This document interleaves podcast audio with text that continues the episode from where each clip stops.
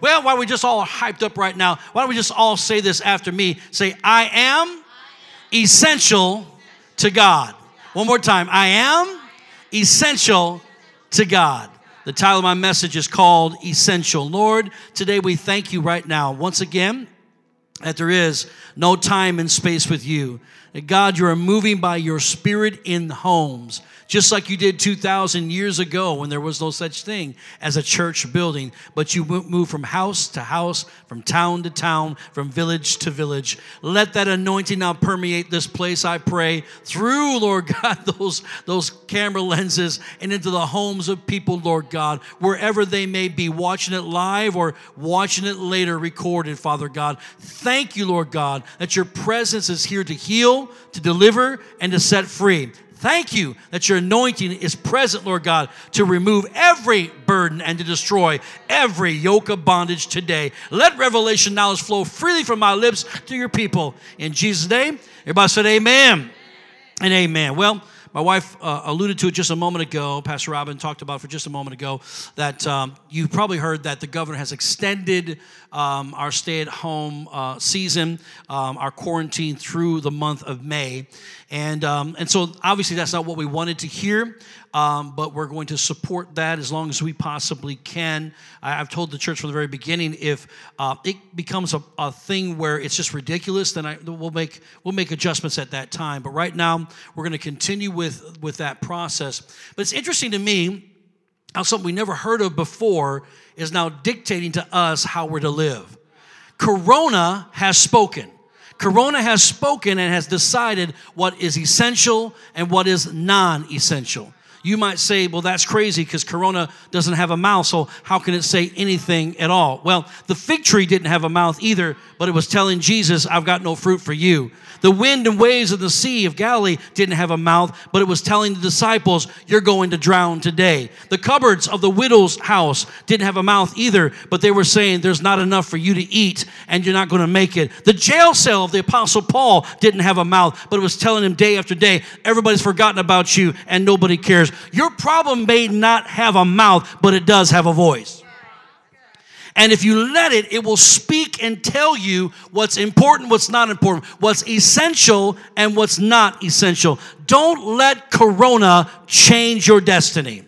Don't let Corona change your course. Don't let it whisper in your ear to make decisions, for you to make decisions of fear rather than decisions of faith. Don't let financial trouble tell you that you're not going to have a future. Don't allow the doctor's report to tell you that you're not going to make it. The Bible says, Whose report shall we believe? We shall believe the report of the Lord. I'm here to tell you your problem may have a mouth, but it does have a voice. But the greater voice is the voice of Almighty God. And when you speak the word of God, God, it brings salvation and deliverance on the scene. Can somebody say amen? God began to reveal to me how that Jonah right now prophetically speaks to us. I didn't, I've never done a message on Jonah in my entire life. I told my wife, I don't even know how this is going to come together, but I keep hearing Jonah in my spirit. That something is up prophetically. My God, when I started looking at the scriptures, somebody say amen for the scriptures of God. Because when you hear the scriptures of God, you start seeing life you start seeing how God begins to move and shape. And even though He did that thousands of years ago, He's still doing it right now. It's as pertinent, as real, and as powerful and alive now as it was then. The Word of God is able to change your life. The Word of God is sharper than a two edged sword, piercing even to divine the son of soul and spirit, joints and marrow, and to discern of the thoughts and intents of your heart. The Word of God is above God's very name, the Bible said, forever settled in heaven. I think we can trust the Word of God today. I feel pumped up and my God, I'm preaching like we got thousands in here today. Well, we got thousands watching us. Amen. Let's look at Jonah chapter 1 and verse number 1. It says this Now the word of the Lord came to Jonah, the son of Amittai, saying, Arise. Everybody say, Arise. I've noticed with God that every time there's a downturn in somebody's life, He says, Get off of your butt. Get up off your trouble. Quit talking about how bad life is. Arise. Come on, arise out of your situation and go to Nineveh, that great city, and cry out against it, for their wickedness has come up before me. In other words, church, it was imperative that Nineveh flattened the curve. Y'all didn't hear that. Even my amen corn didn't understand that. Everybody been talking about flattening the curve. You know, we got to stay at home so we can slow the spread of corona. We got to flatten the curve. The Bible says that their wickedness have come up to heaven. So now the curve is reaching up. It's going up, up, up, up. And God wants us to learn to flatten it. What's happening is they're heading in the wrong direction and they're heading there fast. And God says, enough is enough. God told Jonah to arise and cry out. So the question this morning is who will arise and who's going to stand up and cry out?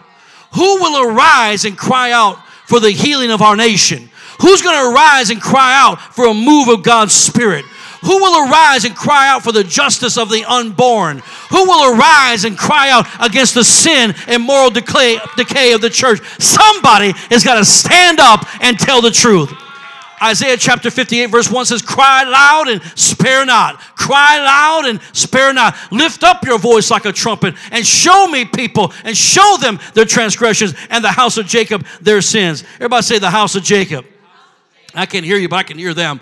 I'm here to tell you the house of Jacob means it's a latter day church. You got, you got Abraham, Isaac, and Jacob, always in those threes. Abraham, Isaac, and Jacob. Jacob is the last days church. And he's saying, I want you to stand up, speak out, and spare not, and tell the last days church that their sin has been overwhelming. Their wickedness has reached the tops of heaven. This is not a time to play games. I'm not saying to take a Bible, a 20 pound Bible, and beat somebody over top the head. That's not what I'm saying. But I am saying this if you got a child that's running out in the street that happens to not be your kid, but you go, you know, I know they're running towards that street, and here comes a big Mack truck coming down the highway, and it's gonna hurt them, but I don't wanna offend them. And I don't wanna offend their parents because we're good friends. If I yell at them, what's that gonna look like to me? If I cry out and spare not and say, I'm gonna just go ahead and warn them anyways, I might lose my friendship. Are you crazy? If you see someone running down the street, a little child, anybody, you're going to scream, Stop! You must stop. Why? Because you know that impending doom is coming and destruction and death is coming. Where's the church to arise and cry out and say, Enough is enough? Destruction and impending doom is coming. We've got to begin to do what God called us to do. Church, the, the first essential thing that must happen to flatten the curve of judgment is repentance. Let me say that again. The first essential thing that must happen is to flatten the curve of judgment is we must repent. God loved Nineveh. God had a plan for Nineveh, but Nineveh could not be saved from judgment unless they repented. Did you hear what I said? Nineveh could not be saved, spared from judgment unless they repented. It's repentance that stops judgment. It's repentance that sets the captive free. It's repentance that corrects the course. You see, repentance is a gift from God to turn everything around for your good. In other words, y'all, I'm walking one direction, but I'm going the wrong way. But God in His mercy, God in His love says, Son, that's the wrong way. I need you to repent. Repent doesn't say this, oh, you're right, Lord, I'm sorry about that, and keep moving the right that wrong direction. Repentance says, Lord, I'm sorry. Thank you now. I'm going to start moving in the right direction. Are y'all following me so far? Repentance means to turn around, but it also means this not doing a, people say, I'm going to do a 360. Don't do a 360. You, you'll end up where you were. Do a 180, turn the direct opposite direction. But repentance also means this it means to return to the top, to repent, the penthouse, to go back to the pent. Are y'all following me so far? So repentance puts you in good standing. It rights all the wrongs. You better thank God for 1 John 1 9 that says, If I confess my sin, if I confess my sin, He's faithful and just to forgive me my sin and cleanse me of all unrighteousness. I thank God for the power of 1 John 1 9 every day of my life. It's not a time to walk in your own way. It's a time to be repentant before God. Have a contrite heart. Be lowly and not highly. The Lord is talking to us now. He's saying, Be lowly and not high. I must decrease that He must increase. Live a life of repentance. That's the first way. That's the first essential to flattening the curve in your life. Judgment may be coming to the world, but not to the person that has repented before God.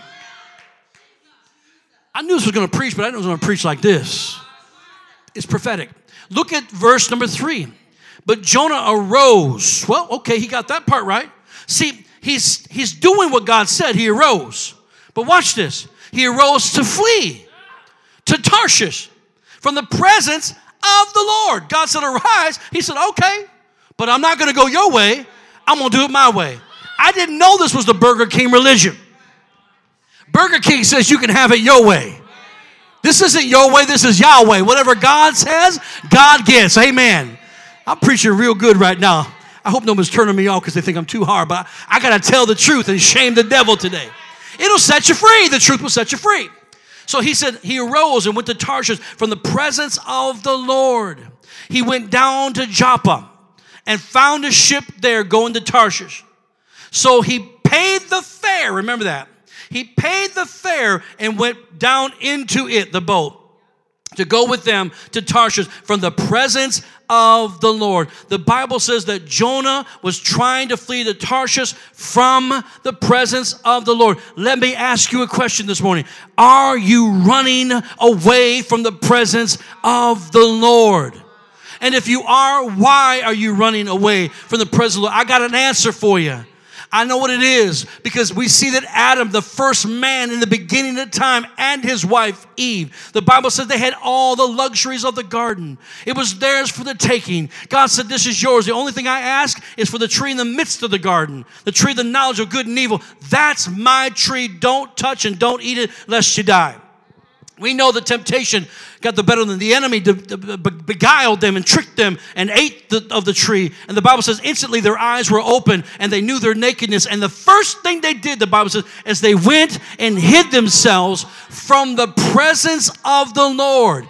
So when your eyes are now on sin and not on God, I just said a thing right there when you're now involved in sin and not involved in the things of God, the first thing you're going to do is to hide yourself from the present Lord because guilt and shame and condemnation comes. But I got good news. Let's try, let's go right back where we were. First John 1 9 says, If I confess my sin, He's faithful and just to forgive me of my sin and cleanse me from all unrighteousness. So when I repent, it puts me back in right relationship with God.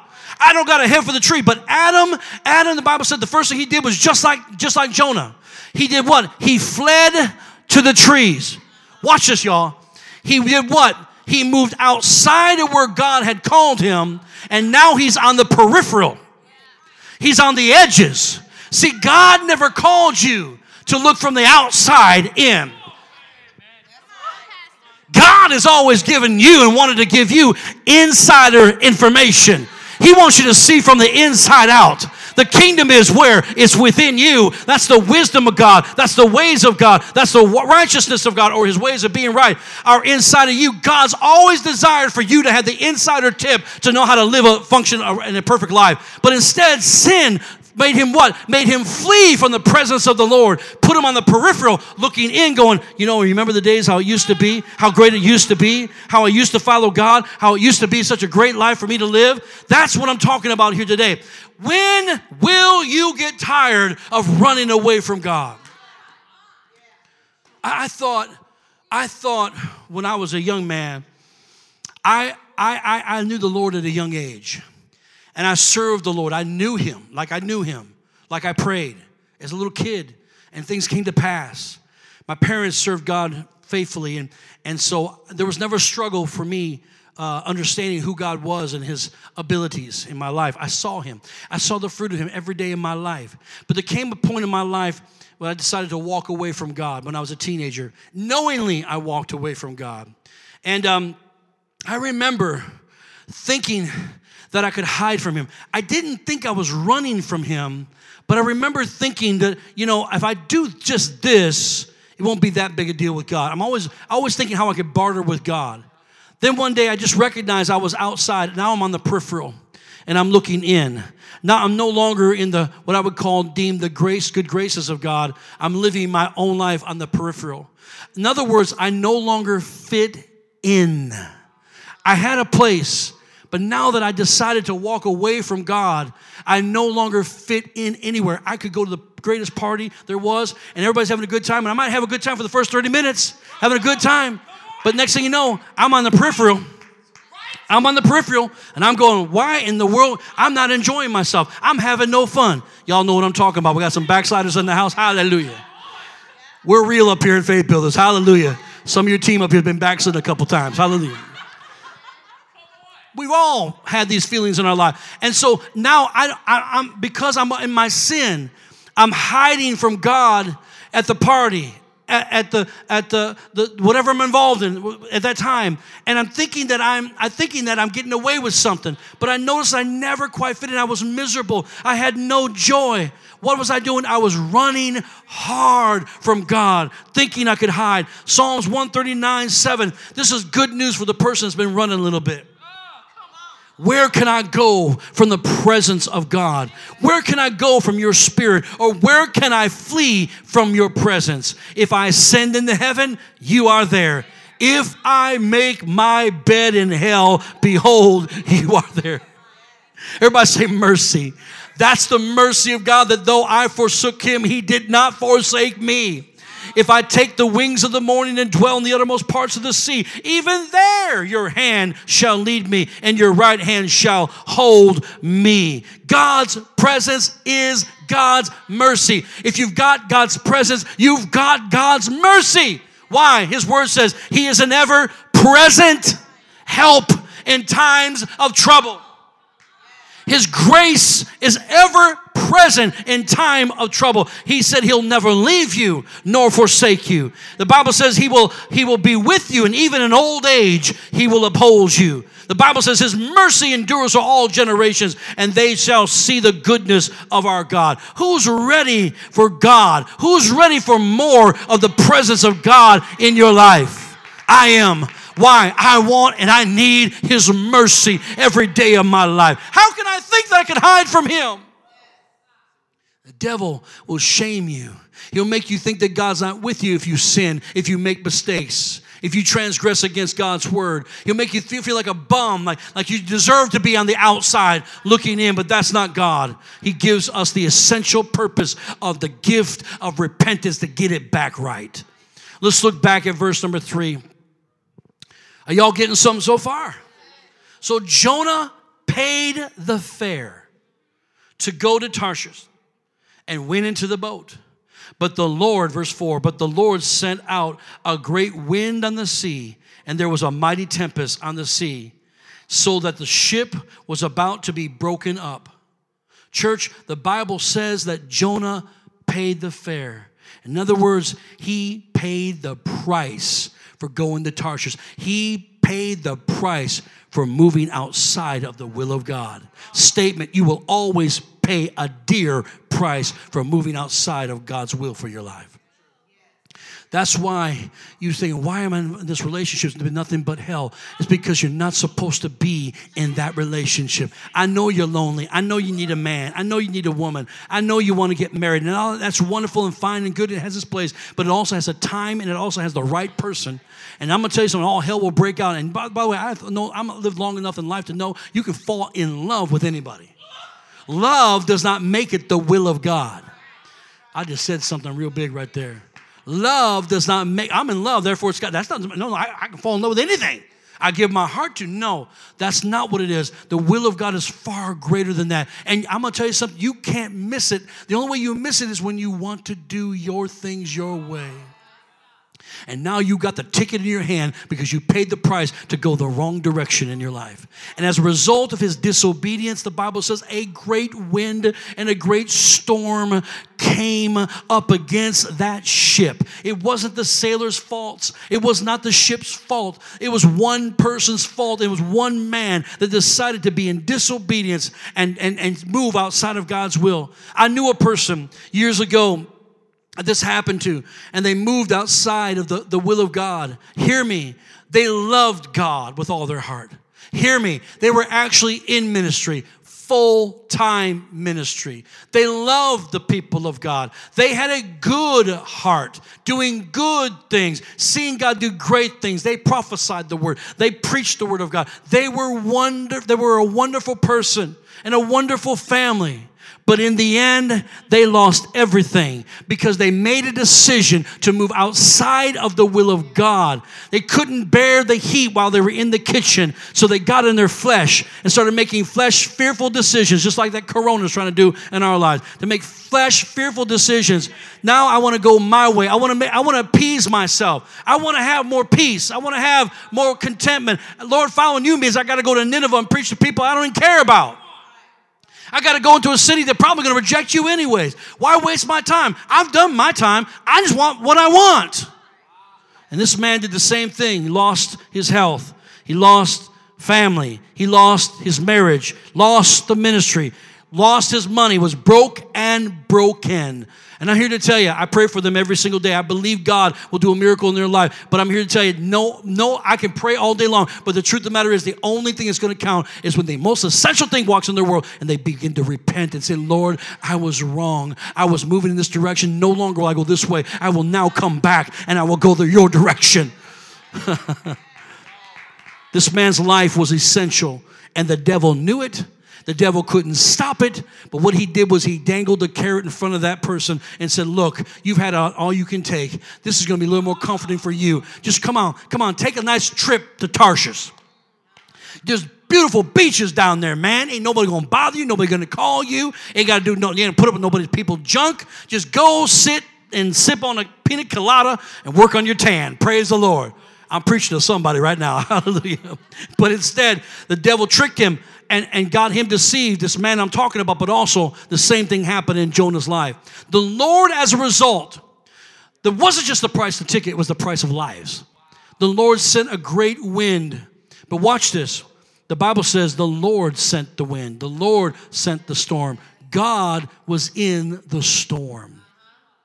Church, I'm convinced that God is in your storm. If He said He'd never leave you nor forsake you, then he's got to be right there. If he said you make your bed in hell, he's got to be right there. No matter where you go, he said, I'll be with you. Lo, I'm with you always, even to the ends of the earth. Therefore, even in the midst of the storm, God is all up in your business. You're blaming the devil for stuff that didn't happen. The only thing the devil do, did was get you tempted to get off course. It's time to get back with God. It's time to make it right with God. Today is the day of salvation. I had a dream years ago, and those in our church probably heard me say this a time or two. And and I had a dream as I was outside of the the uh, front of our church.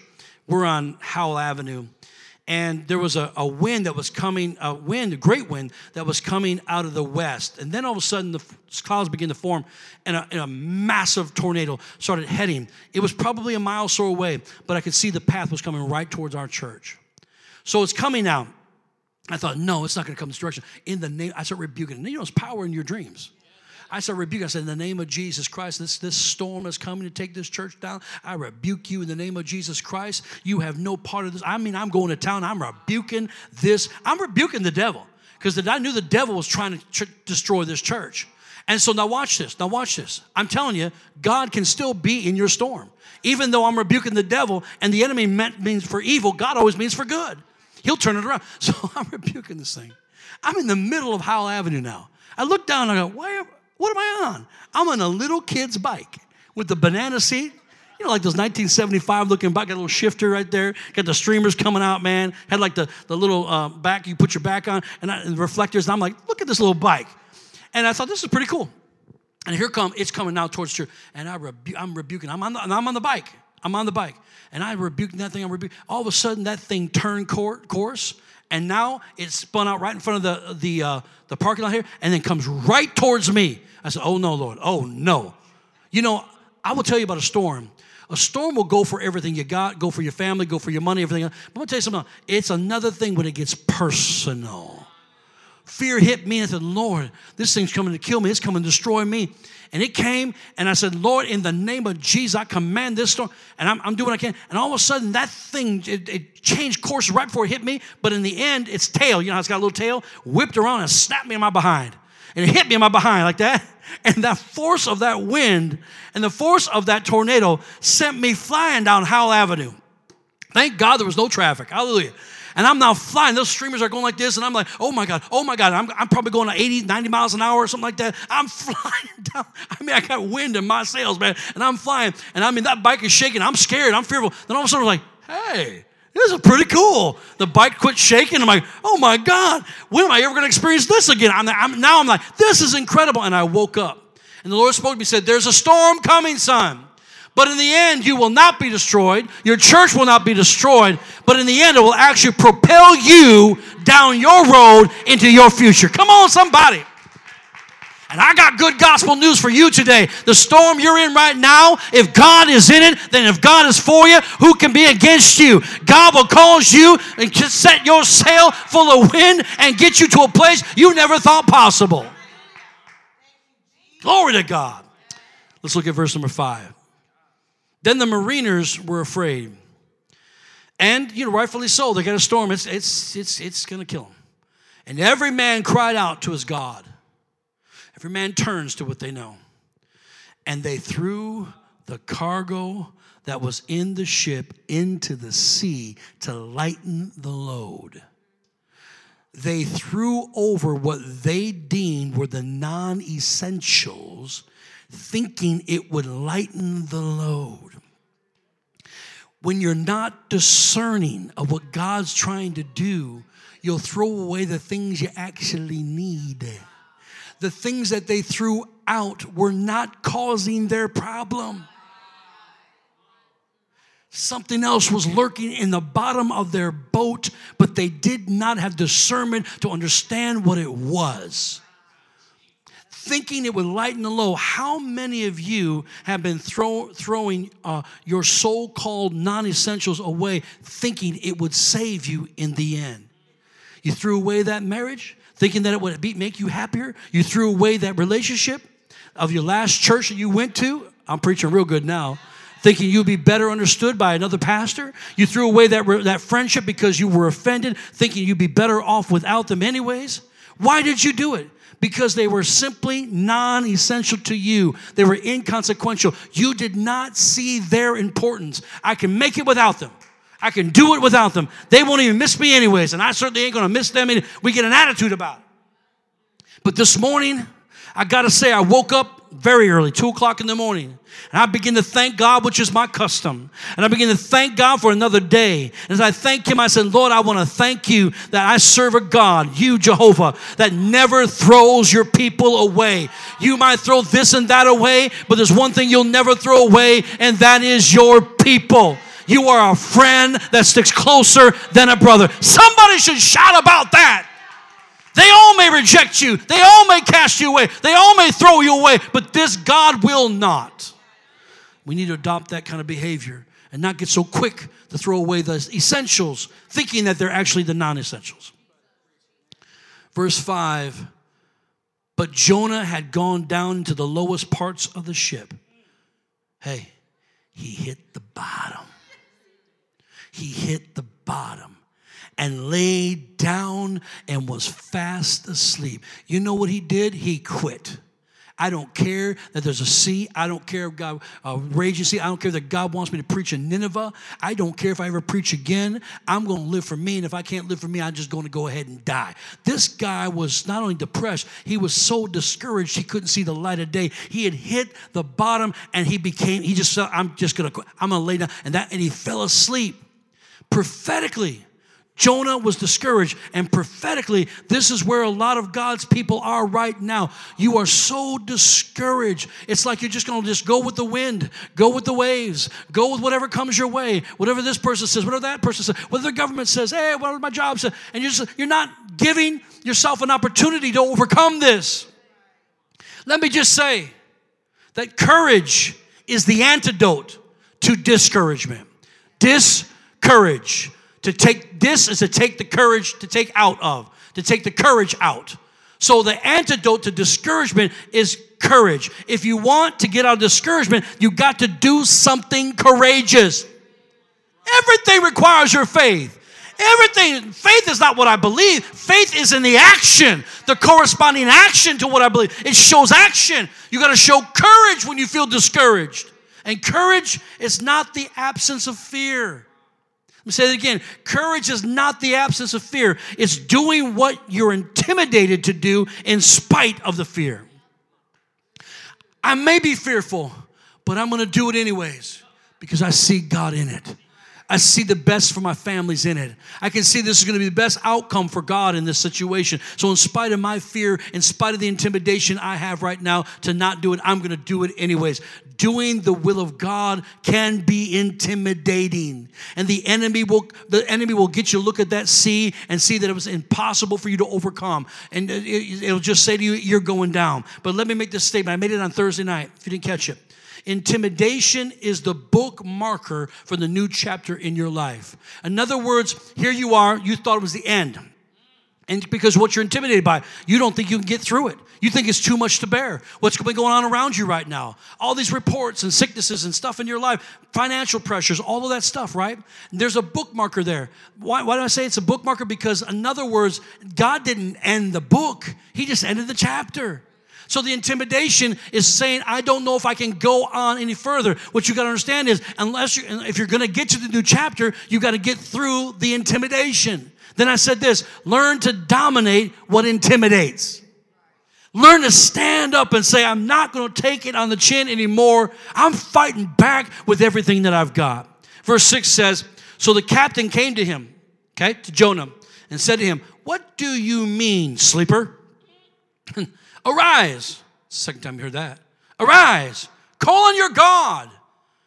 Perhaps your God will consider us so that we may not perish. They didn't know who his God was.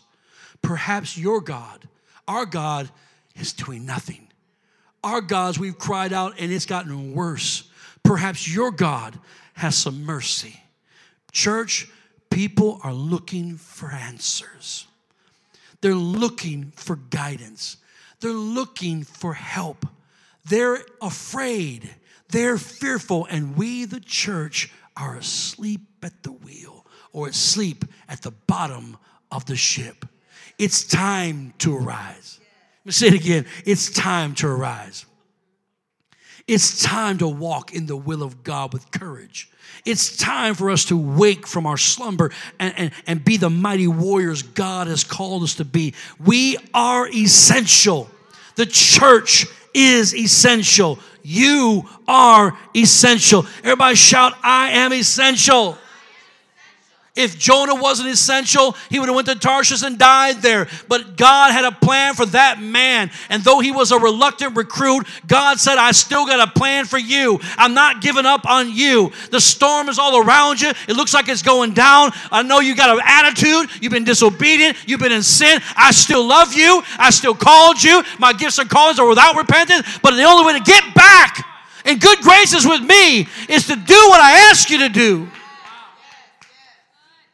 God needs your obedience because you are essential to his plan. God needs your heart because you are essential to his purpose. God needs your prayer because you are essential to his outpouring. God needs your boldness because you're essential to his influence in the earth. I want us to look at verse number 15. So they picked up Jonah mm, and they threw him into the sea. It's going to be a short verse. And the sea ceased from its raging.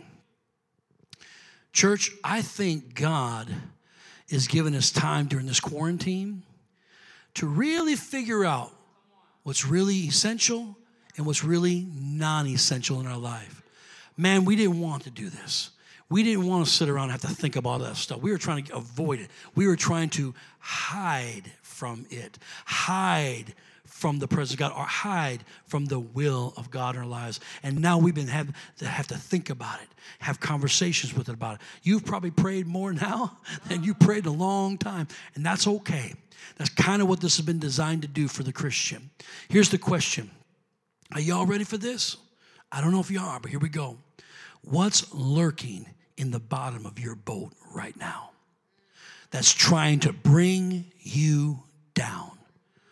It's not this little thing over here. This, what is the non essential, the thing that you think is essential?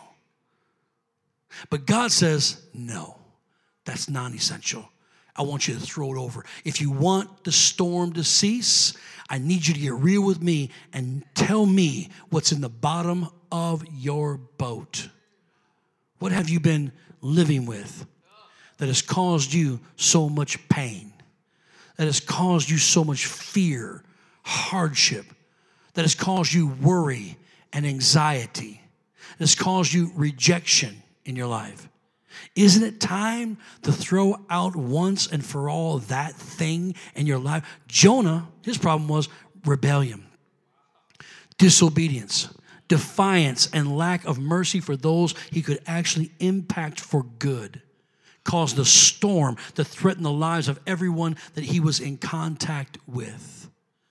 We're afraid that corona, we get in contact within six feet of somebody and they spit on us or something, you know or they touch something and we touch it and we get it and we're gonna it's gonna kill us. And and and we, we we're trying to slow the spread down. I, I want to i want to say something to you. Let's do what we can do in the natural. We do i wash my hands. I do all the stuff but i'm not i am not i refuse to live in fear i'm, I'm not going to stop living i already got god's word on it man here's something we need to consider what if simultaneously, first the natural, then the spirit, the Bible says, first the natural, then the spiritual? What if God in the spirit simultaneously saying to the church, I want you to slow down the spread too? Not the spread of corona. That's going to be dealt with. I want you to slow down the spread of sin and disobedience in your life. I do not tell you this because I think it's going to get a lot of clicks. Because if I put the heading on this to everybody, uh, the message about repentance, people wouldn't even tune in. They catch me next week if they catch me at all. But you are now you got caught, so you're in it. Now you're, oh Lord, yeah. Because it's ministering to you. This does not come out of anger. God loves you. The old statement, I believe the soul, God's not mad at you, He's mad about you. He loves you so much that He sent His Son. I'm reminding you, I'm like a sounding uh, warning saying, don't keep going the wrong way. You're more than that. Your purpose means more than that. You are God's essential plan in the earth. You might have a plan that's smaller than mine or bigger than mine. It's all relative. It's just being obedient to what God asks. Quit going the wrong direction because you have paid the price and you're going to pay the ultimate price for that direction. But if you go the right way, and you go in the direction that God's called you, God will bless you and a whole city because of Jonah's obedience he finally obeyed God, by the way. And he obeyed and preached, and the whole city was spared. God spared a city because of one man's obedience from judgment.